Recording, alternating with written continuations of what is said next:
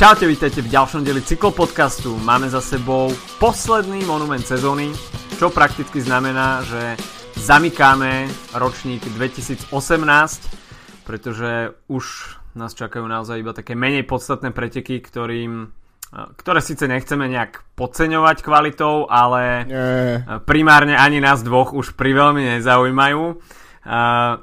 Samozrejme sa ale rozbieha cyklokrosová sezóna a takisto nás čakajú série 6-dňových pretekov, takže stále bude o čom.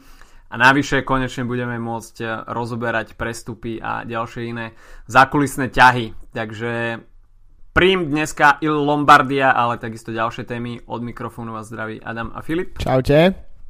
No a poďme teda, kým sa dostaneme k Lombardii, ktorá bude teda hlavným chodom, tak uh, v krátkosti, čo sa udialo za ten posledný týždeň. Hammer Series uh, zakončilo svoju teda trojdielnú uh, edíciu tento rok v Hongkongu a teda po Limburgu Stavangeri zamieril Hammer Series aj na azijský kontinent a Mitchelton Scott nakoniec ovládol hongkongské vydanie pred Quickstepom a Borou Hansgrohe, eh, kde sa predstavil aj Erik Baška, takže aj keď to Micheltonu Scott teda na majstrovstvách sveta v tej tímovej časovke nevyšlo, tak eh, klaplo to aspoň teda v Hongkongu. Škoda inak, eh, že vlastne, neviem, či máš ty taký pocit, ale ten hype, ktorý bol minulý rok okolo Hammer Series, tak mi príde, že ten rok trocha opadol mm. respektíve tým, že sa to vlastne rozbehlo a bolo to tretie podujatie. Vždy som mal pocit, že sa Hammer Series deje v nejakom čase, kedy, kedy boli nejaké iné dôležitejšie preteky. Myslím, že hneď prvá časť bola cez, uh, cez Giro, uh, druhá bola hneď na to, takže to po Gire samozrejme trocha pozornosť klesa a teraz zase v, v čase Lombardie a už tak na konci sezóny, kedy naozaj už, už si aj my dávame trocha oddych. Uh, takže ja som celkovo, nechcem povedať, že som stratil veľmi záujem o, o, o to, ale nejak som, jednoducho ma to stále nejakým spôsobom obchádzalo a musím sa priznať, že tento rok som z Hammer Series nevidel ani minútu. ja som videl všetko iba v zázname, v priamom prenose som nepozeral nič, našťastie Hammer Series je dosť otvorená od mm, free live streamingu, takže dá sa to všetko pozrieť aj nejako zo záznamu spätne na Facebooku. Ale ako si povedal, no ten hype, ktorý bol vyvolaný minulú sezónu, asi tým, že to bolo iba jediné podujatie, tento rok sa to rozrastlo na 3, ale vždy to termínovo vyšlo tak nejak mm, kolidačne s, nejaký, s nejakými lepšími pretekmi, mm, takže fakt človek, ktorý nechce presedieť pri televízori alebo počítači celý víkend sledovaním cyklistiky, čo tiež nie je zlý program teda, ale, ale vyžaduje si to oveľa väčšiu časovú náročnosť, tak uh, Hammer Series trošku tento rok naozaj asi samozrejme majú aj problém uh, vobchať sa nejako do toho kalendára, pretože je to predsa len uh, novovzniknutý projekt, je to veľmi čerstvé a nemôžu si určovať také podmienky ako nejaké zaužívané podniky. Takže aj v tomto trošku stiažená úloha pre organizátorov mimochodom tohto veľmi podareného podujatia. A, takže z Hongkongu som prakticky naživo nevidel nič. A, ostáva len dúfať, že budúci rok to termínovo bude trošku lepšie poriešené. A, ale rovnako aj Lombardia dá sa povedať, že týmto trošku trpí, že je to tak eh, na konci sezóny, ale o tom si povieme eh, priamo pri pretekoch.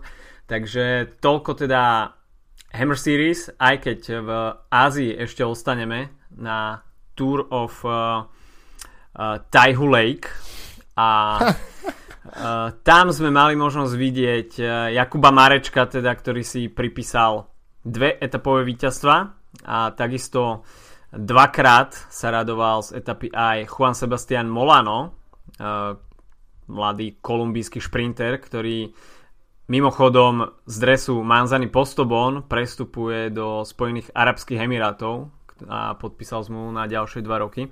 Takže Spojené Arabské Emiráty s ďalším veľmi nádejným šprinterom a mimochodom Kolumbicom, takže uh, tá kolumbijská šprinterská škola prináša ďalšie veľké talenty do profesionálneho pelotónu. Uh, takže to bolo čínske preteky, aktuálne pokračujú ďalšie čínske preteky, uh, ku ktorým sa dostaneme o chvíľku. Uh, ale ešte teda Presidential Cycling Tour of Turkey, čiže o prez, uh, preteky okolo Turecka. A tam sme mali možnosť vidieť uh, podstatne lepší start list a potom víťazstve Maximiliana Ričiezeho, ktoré sme ešte zachytili minulý týždeň, uh, tak uh, veľkou rybou, čo sa šprinterského pola týka, tam bol aj Sam Bennett, ktorý nakoniec uh, ovládol tri etapy, no a do remesla sa mu ešte trošku otrel Alvaro Hoč. no tak bol to vlastne súboj Bory s uh, Quickstepom, čo sa týka šprintov, uh, čo sa ale trocha vymklo z klasickej šprinterskej kontroly v uh, 6. etape, ktorá končila v Istambule, kde sa sám Bennett mne inšpirovaný množstvom klasikárov v jeho týme rozhodol uniknúť viac ako kilometr pred cieľom a podarilo sa mu to. Na druhom mieste tam v etape skončil Eduard Prades z Euskady Murias, ktorý na základe bonifikačných sekúnd vlastne vyhral celé Presidential Tour of Turkey. Zobral víťazstvo Alexejovi Lučenkovi z Astany, ktorý vyhral tú jedinú kopcovitú etapu číslo 4. Mm. A dobre, tam ešte celkom zázdil Diego Lisi, ktorý mám pocit, že bol taký trocha neviditeľný celú sezónu. A takže pre mnohých to boli také posledné šance niečo ešte túto sezónu ukázať. Sam Bennett naviazal na to, že minulý rok vyhral tu tuším 4 etapy, tento rok 3. trocha sa snaží zabraniť tomu, aby, aby Quickstep ešte navyšoval ten svoj počet víťazstiev, ktorý momentálne tuším na 71 ak hrá tam toho Joe mm. víťazstvo. takže tieto preteky majú taký kolisavý charakter, podľa mňa uh, sú dosť často sú viditeľné na obrazovke, už x rokov ich dáva Eurošport, majú dobrý, dobré PR, čo sa týka tohto. Myslím, že tam dokonca uh, pred rokmi platili novinárov, aby chodili priamo tam komentovať preteky, čo uh, ak sa chcú ozvať na budúci ročník nám dvom, tak kľudne pojeme robiť live podcasty do, do Turecka, akože v pohode. Uh, na kebaby. Každopádne uh, tieto preteky myslím si, že mali aj už ročníky, kedy, kedy ten boj o etapy bol dramatickejší a teraz sa v podstate z, z, tak ako spacifikovali do takého formátu, ako má napríklad Oman alebo niektoré blízko východné preteky, že hodia tam jednu mierne kopcovitú etapu a potom tisíc šprintov a vlastne tou jednou etapou sa rozhodne uh, sa rozhodnú celé preteky. Eduardo Prades, že uh, Eduard Prades mierne asi prekvapivým výťazom a na základe toho, že naozaj pozbieral tie bonifikačné sekundy a vo finále mal rovnaký čas ako Alexej Lučenko, takže tam to bolo naozaj ochlp. A teda ročník 2018 okolo Turecka pre Eduarda Pradesa. A veľké víťazstvo pre Muria Zeuskady, ktorí sa celkom sympaticky prezentovali aj na Vuelte, boli vidno v únikoch Uh, takže naozaj tam, tam to bolo veľmi, veľmi podarené výstupenie. Tak sa mi zdá, že si pripísali aj jednu etapu. Áno. Uh, takže Muria Zeuskady rozhodne pokračujú v tej tradícii baskických tímov a je fajn vidieť, že tak bohatý cykli- cyklistický región a tradičný cyklistický región ako je Baskicko má svoj tím a dá sa povedať, že v tom profi pelotone si postupne opäť budujú uh, to meno, ktoré ich vlastne zdobilo počas uh, XY rokov. Tak presne tak. Mimochodom, ešte som stihol si preklikať na Pro Cycling Stats Eduarda Pradesa, tak aj keď pre mňa to bolo viac menej anonimné meno, tak tento rok už vyhral preteky okolo Norska a bol druhý na Tour de Yorkshire.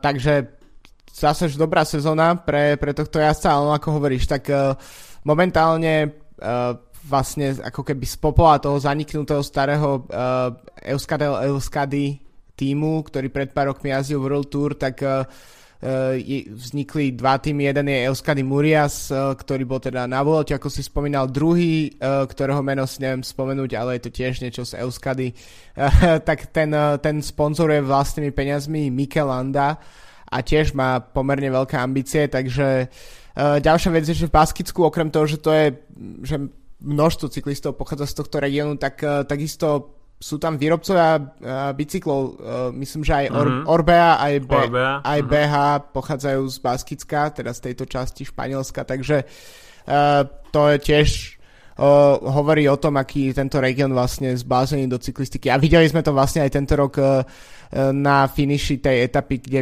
ktorú vyhral Michael Woods na Vuelte, mm-hmm. kde mhm. naozaj akože to, tí ľudia, ktorí stáli na kopci v tej hmle, tak uh, to bolo naozaj veľké cyklistické divadlo nielen zo strany cyklistov, ale aj samotného publika. OK, takže toľko preteky okolo Turecka. No a ideme asi na hlavný chod a to je Il Lombardia. Čiže klasika, respektíve monument padajúceho listia. Preteky, ktoré tak neoficiálne uzatvárajú sezónu a posledný monument trošku, ako som už naznačil, tak eh, preteky trpia takou mm, tým umiestnením v tom kalendári, že je to naozaj na samotný záver a viacerí jazdci už sú vyčerpaní po tej sezóne. Na druhej strane je to veľmi dobrá príležitosť pre jazdcov, ktorí uh, po túr vynechávajú Vueltu a ešte majú možnosť si pripísať obrovské víťazstvo uh, do svojho palmares No a nakoniec sme mali možnosť vidieť víťazstvo Tibota Pinota, ktorý uh, tak sa mi zdá, že sa naučil zjazdovať. Vyzeralo to tak celkom. pretože stíhal Vincenza Nibaliho, čo naozaj nie je úplne jednoduchá záležitosť. Uh, no a to, čo nám naznačil na pretekoch Milano Turín, uh, tak uh, potvrdené na Lombardii. Naozaj perfektný oktober pre Tibota Pinota. A začalo to už na volte vlastne dvoma etapami. Celá sezóna pre Pinota, myslím, že sme o tom hovorili minulý, v minulom dieli, tak e, bola taká nemastná neslaná a potom prišla tá Vuelta s dvoma etapami, teraz Milan Turino mm. a mhm. nakoniec prvý monument, mimochodom prvý francúz od čas e, Lorena, Ža- Lorena Jalaberta, ktorý vyhral v, na Lombardii, uh, takže veľká vec, ale najmä to, ako naozaj dokázal stíhať Nibaliho, ktorý povedzme si to rovno, tak uh, nebrzdil v tých zjazdoch. uh, nebol nič dlžný svojej povesti, práve po mne najlepšieho, alebo jedného z najlepších jazdárov v pelotone a uh, zatiaľ čo Pino, naozaj, uh, ja som si spomenul na to, že pred uh, pár rokmi 3-4 sezóny dozadu som čítal z Procyclingu taký veľký profil Tibota Pinota, kde pokiaľ si dobre pamätám, tak sa spomínalo aj to, že vlastne uh, ten jeho strach zo zjazdov bol až taký, že myslím, že začal spolupracovať až s, s psychológmi a podobne, aby, aby sa z toho dostal. Eh, táto povesť napriek tomu sa ho držala ešte nejaký čas. Eh, no a teraz už je práve po mne, myslím si, že už nemusíme vôbec hovoriť o tom, že by Pino strácal, ale musím povedať, že okrem Nibaliho tak sa tam dobre držali aj iní jazdci, napríklad veľmi dobre sa ukazoval Egan Bernal, ktorý naozaj mm-hmm. táto sezóna je obrovským prísľubom pre budúcnosť uh, tohto jazdca. Uh, takže zaujímavé celkom bolo, že ten vlastne kľúčový moment pretekov, teda ten unik uh, Nibaliho s Pinotom bol pomerne ďaleko od cieľa. Sa to začalo formovať uh, niekde medzi 40. a 50. km, ak si dobre pamätám, čiže... No, na Muro Sormano. No, Hej. presne, tak uh, dobre si ma doplnil, takže ja názvy nepoznám. Uh, takže to naozaj je celkom, celkom zaujímavé pri, v prípade takto, takéhoto monumentu a naozaj vlastne od začiatku toho úniku to vyzeralo, že je to hotová vec a že to bude jeden z, z týchto dvoch jazdcov, aj keď tam boli ešte nejaké potom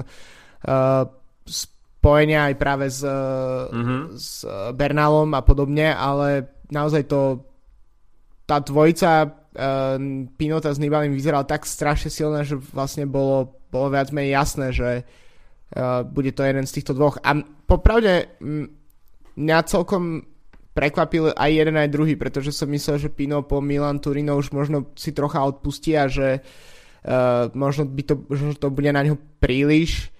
Uh, takisto tam bol ten, uh, ten zjazd a podobne, čiže to je to, čo som hovoril pred chvíľou. A takisto Nibali neukazoval sa od uh, toho pádu na Tour de France v nejakej excelentnej forme na Vuelte a, a takisto aj na jesenných jednodňovkách talianských, takže mm, myslím si, že celkom prekvapivá dvojica nakoniec.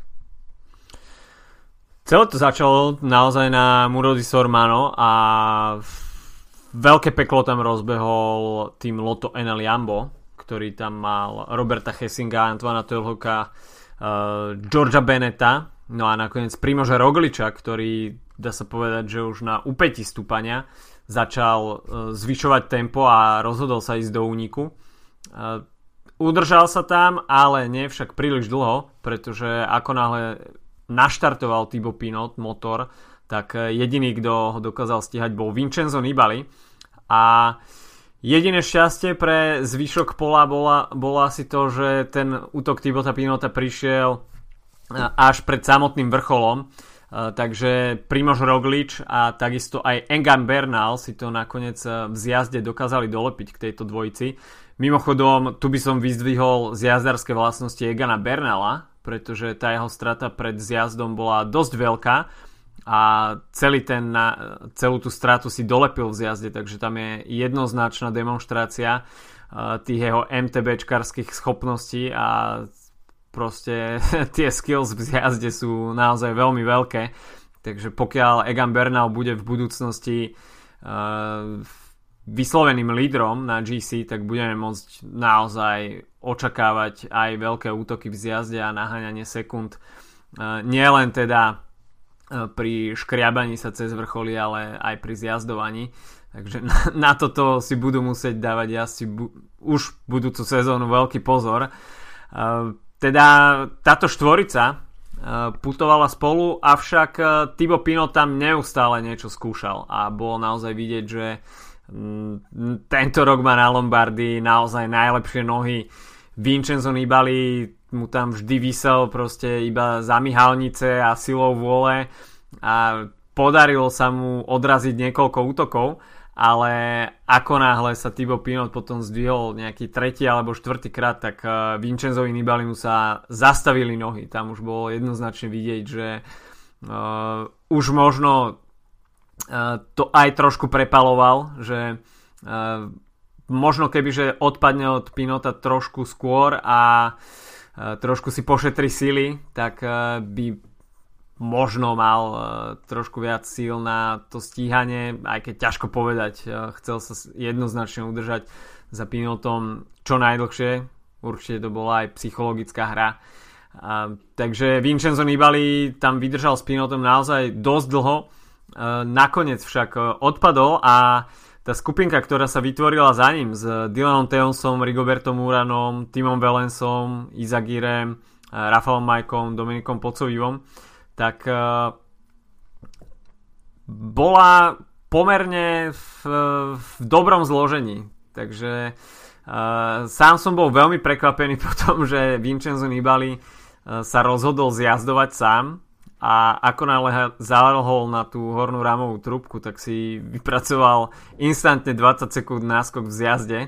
Uh, takže toto bolo, to bol pre mňa taký highlight pretekov, že Vincenzo Nibali napriek tomu, že vyzeral, že uh, sa už ledva hýbe, tak uh, dokázal nakoniec ešte vydolovať to druhé miesto aj zo zjavne beznadejnej situácie a veľmi mu teda pomohlo to, že tam bola viac členná skupina, ktorá si asi brúsila zuby uh, na to druhé miesto a jednoducho neboli spolu ochotní spolupracovať. Takže Vincenzo Nibali napriek tomu, že v lete uh, leto mu nevyšlo podľa predstav, uh, zlomený stavec na Alp ho vyradil z podstatnej časti prípravy na majstrovstva sveta, kde nepodal najlepší výkon, ale ako som povedal, tak ani sám sa nepasoval do tej uh, role lídra talianského týmu, talianskej reprezentácie. Uh, všetko vsadil na tú kartu, že to rozbali na Lombardii, ale aj nakoniec Thibaut Pinot ukázal, že naozaj sa na ten uh, uh, október, respektíve záver septembra, kde aj na majstrovstvách sveta vyzeral byť veľmi svieži, tak Thibaut Pinot jednoznačne ukázal, že mm, na Lombardii sa mu asi budú pozerať iba na chrbát.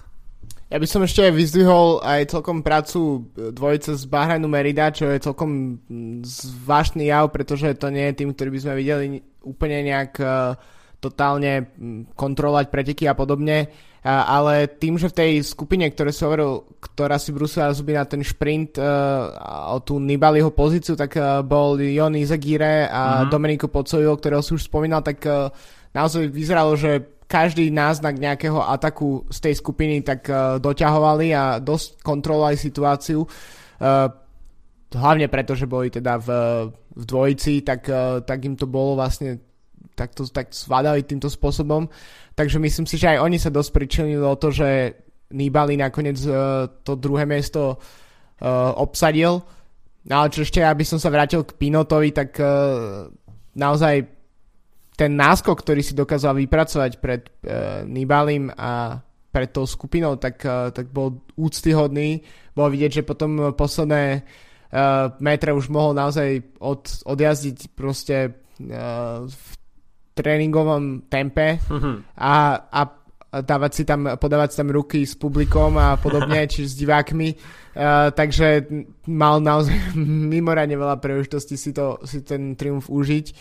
Uh, takže naozaj, ak, ak uh, Pino v tak silno jazdarských pretekoch vyhrá po, pol minúty pred Nibalim uh, v takej hustej konkurencii, lebo ten start list bol čo meno, to, to veľká vec v, v top 20, tak, uh, tak naozaj klobúk dole pred takýmto záverom sezóny a vidíme, že či, či je nejaká možnosť na to, uh, aby to formu Pino dokázal pretransformovať e, na 3 týždne na Grand Tour, aby ju dokázal jednoducho udržať, alebo či je to možno mm, signál toho, že by sa mal venovať jednodňovkám a možno etapovým triumfom a možno zabaliť celú tú snahu.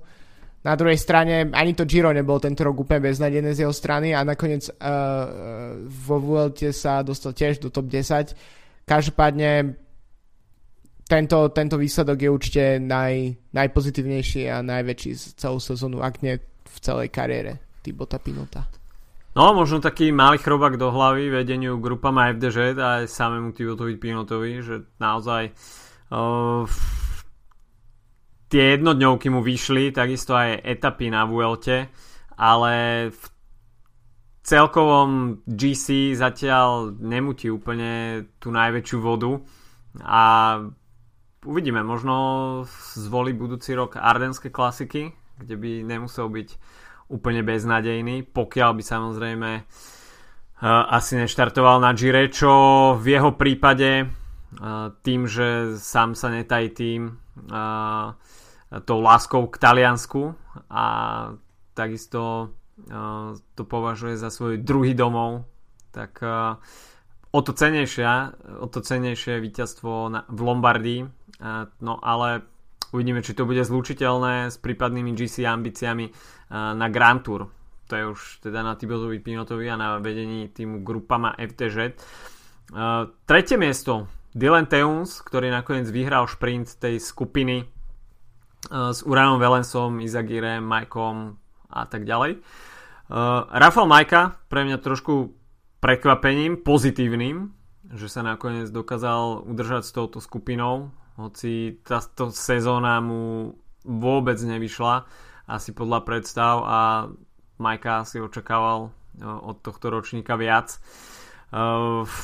Dá sa povedať, že v Bore bol tak trošku zatienený, či už Lukasom Pilstelbergrom alebo aj samotným Patrikom Konradom a Rafael Majka po tých úspechoch, ktoré zaznamenal na Tour de France a aj na Vuelte v ostatných rokoch posledné mesiace tak trošku stagnuje. Dan Martin tam takisto vyzeral byť veľmi svieži miestami, ale nakoniec skončil 5 sekúnd za touto skupinou. Pre neho takisto nie je úplne sezóna snov, ale ten panáš efekt u Dana Martina bol výrazný pri viacerých pretekoch bohužiaľ mm, na nejaké výraznejšie výsledky to nestačilo. Tak to je tiež také uh, symptomatické podľa mňa pre celý ročník uh, týmu Spojených Arabských Emirátov, uh, kde jednoducho tie víťazca neprichádzali. Aru mal ešte oveľa, oveľa horšiu sezónu ako Dan mm. Martin, ktorý aspoň si pripísal etapu na, na Tour, hoci určite očakal viac hlavne od Arden, kde, kde bol v podstate mm, nezaznamenal žiaden výsledok. Takisto Kristof, ktorý prestúpil ako súčasť tejto takú silnej trojky, ktorá posilnila uh, tým Emirátov, tak, uh, tak tiež víťazstvo na Champs-Élysées, ale inak sezóna uh, v podstate o ničom, tak by som to možno zhrnul. takže, hmm. takže Martin, no, uh, myslím si, že bývalý víťaz, tak uh, s deviatým miestom sa asi určite neuspokojí. Uh, čo sa týka toho Majku, tak uh, tam tiež je veľmi zaujímavé to, že a ako sa vlastne, keď e, Bora sa presúvala do World Tour pred tými pár sezónami a e, prebrala časť Tinkofu, vrátane Sagana, Majku, tak e, vlastne ten ich prvotný cieľ bol, myslím, dvakrát top 5, top 5 v Grand Tour Áno. počas sezóny. Uh-huh. A práve s Rafaelom Majkom a s Leopoldom Kunigom, tak uh-huh. Leopold Koenig má ešte horšie sezóny ako Rafael Majka, väčšinu času ani nejazdí a tie jeho zdravotné problémy alebo aj akékoľvek iné problémy sú, sa ťahnú o dosť dlhšie. Majka aspoň jazdí, aj keď tie výsledky nie sú bohviaké, ale tak sa zdá, že vlastne z celého toho základného balíku, ktorý, ktorý posilnil vtedy Boru, tak, eh, tak sa uchytil jedine Sagan a podstate Bora si musela začať vychovať novú generáciu jazdcov, uh, takže tento rok sa prejavil Pascal Ackermann, takisto Emanuel Bochmann alebo jazdci, ktorých si už ty spomínal pred chvíľou, tak uh, vlastne uh, celé, celý Majka aj Koenig vlastne sú možno je to aj trocha menší tlak na, na, na ich stranu, pretože už sa možno toľko od nich neočakáva, zatiaľ čo Bora zjavne uh, ešte aj tým, že podpísala Maximiliana Šachmana na ďalšiu sezónu, tak uh-huh. asi mhm. chce ísť čo najviac takou nemeckou uh, nemecko-rakúskou cestou, uh-huh. čo sa týka m, vývoja alebo ako to nazvať, developmentu proste mladých talentov. A, a táto potom uh, polsko-stredoeurópska scéna pomaly ustupuje uh, takisto tento rok končil kariéru Michal Koláš, takže aj ten slovenský kontingent sa zúžil Takže myslím, že Bora bude asi stavať skôr budúcnosť uh, okolo týchto jazdcov. Plus je tam ešte Davide Formulo, ktorý tiež mi príde, že je taký ako trocha nenaplnený talent uh, mm. na, na to, aký hype okolo neho uh, bol pár sezón dozadu, keď sa hovorilo, že vlastne to je nový Aru a podobne, tak zatiaľ to tak úplne nevyzerá. Hoci je vidieť uh, v pretekoch uh, ale nie čo sa týka výsledkov, ale skôr nejaké také práce, ale potom zvykne v závere uh, zmiznúť a s, tým aj jeho výsledky vlastne. Jeho vidieť dosť na kamerách, Davidov Formula, ale naozaj plný skôr tú rolu domestika a nedostáva toľko príležitosti jazdiť na výsledok. Mm, každopádne veľmi dobrý postreh. Naozaj Leopold Konik od Tyrena Adriatika Eh, nemá ani jeden štart, takže tie jeho zdravotné patálie budú mať asi vážnejší charakter. A aj angažovaním Maximiliana Šachmana eh, sa asi v Bore uh, jednoznačne určuje ten trend orientácie na tých germánskych jazdcov, čo má svoju logiku, pretože je to nemecký tým a samozrejme ten, tie nemeckí hovoriace krajiny uh, sú asi tá cieľová skupina, ktorú uh, ktorých spotrebiteľov chce Bora a firma Hansgrohe oslovovať.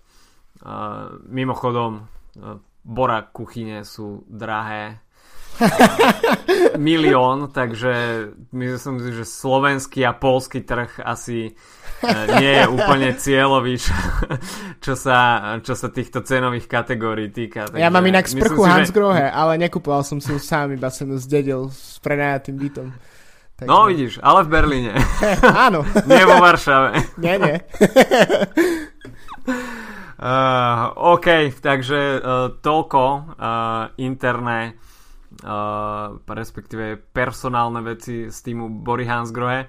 Egan Bernal nakoniec na 12. mieste, takže uh, ten záver nebol úplne preňho, ale videli sme, že aj napriek tej ťažkej sezóne, ktorá bola jeho prvá, v profi pelotóne v týme Sky, tak mal chuť pretekať aj na samotný záver sezóny a ukázal sa v tej čelnej štvorici. Takže klobúk dole pred Eganom Bernalom naozaj pre ňo veľmi dobrá nováčikovská sezóna. Alejandro Valverde nakoniec na 11. mieste ukázal nový bicykel s tým duhovým paint jobom. Mm, uh, mo, čo ja viem, môže byť. Ja si, mne to až tak uh, nepríde hm, problematické, ale musím povedať, že čo sa týka kaňonov, tak uh, popravde, keď vidím nejaký kaňon na uliciach, tak uh, ten sa mi zvykne páčiť viac ako čo sa týka penjobu, ako tie, ktoré majú uh, týmy v profi pelotone, pretože taký ten uh, čierny s čiernym nápisom Les Clean, tak mm-hmm. to, mhm. je, to je veľká vec. A, takže to už tam má nejaké tie duhy, no to už, to už je v pohode, hlavne, že nemáte biele kraťasy a, a to je, to je, je najväčší, najväčší modný základ toho. Ako... To, už je, to už je detail. Presne tak. Uh, keď sme hovorili ešte o francúzských jazdcoch, uh, teda skôr o jednom, Tibotovi, Tibotovi, tak uh, nie je od veci spomenúť Romana Bardeta, ktorý na Muro di Sormano nakoniec úplne vybuchol a dá sa povedať, že sa tam zastavil. Uh, na konci stúpania navyše e, ešte doplatil na ten zúžený priestor, ktorý talianskí organizátori príliš nedomysleli, pretože mali tam odparkované organizatorské autá na samotnom vrchole. Navyše e, tam boli tímoví maséri, ktorí rozdávali flaše e, a malé občerstvenie. Takže tam bol prejazd na maximálne jeden bicykel Navyše tam bolo nespočetne veľa fanúšikov a Roma Bardet opäť doplatil na uh, nejaký popruh fotoaparátu, tak sa mi zdá. Jo, presne tak. A, a nakoniec bol veľmi, veľmi rád, že neskončil na zemi. Mimochodom, keď som si pozeral zo záznamu, uh, tak trošku dôkladnejšie, Uh, ten incident, tak uh, ten pán mi veľmi pripomínal Čira Milia z, zo Cycling aj, aj, aj. podcastu a z gazety Delo Sport. Uh, tak neviem, že či to bol on, ale podobnosť tam určite bola. Musíš investigovať, alebo musíme počkať do najbližšieho Cycling podcastu, že či sa dozve, dozvieme. Uh, pretože to by bola naozaj veľká hamba pre tento idol cyklistického žurnalizmu. Takže Roman Bardet mm, našťastie, no teda v úvodzovkách nadnesene možno povedať, že sa to nestalo v nejakej tej rozhodujúcej chvíli v, rozhodu- v prvej skupine, ale bol to naozaj uh, skôr v závere uh, tej skupiny, ktorá prežila na Muro di Sormano, ktorý bol mimochodom veľmi selektívny. Uh, iba spomenúť, že uh, priemer to má nejakých 15% a v maxime nejakých 27%, takže to je naozaj stena, ktorá bola rozhodujúca a v tom tempe, ktoré nastolil tým Loto NL Jambo, sa nedalo očakávať nič iné, že sa to tam precedí naozaj ako voda cez uh, toto sitko. wow, Takže... aká metafora. uh, OK, už boli aj lepšie prirovnania. Uh, ale naozaj p- pochvala organizátorom, že zaradili toto stúpanie a uh, veľmi to obohatilo ten profil.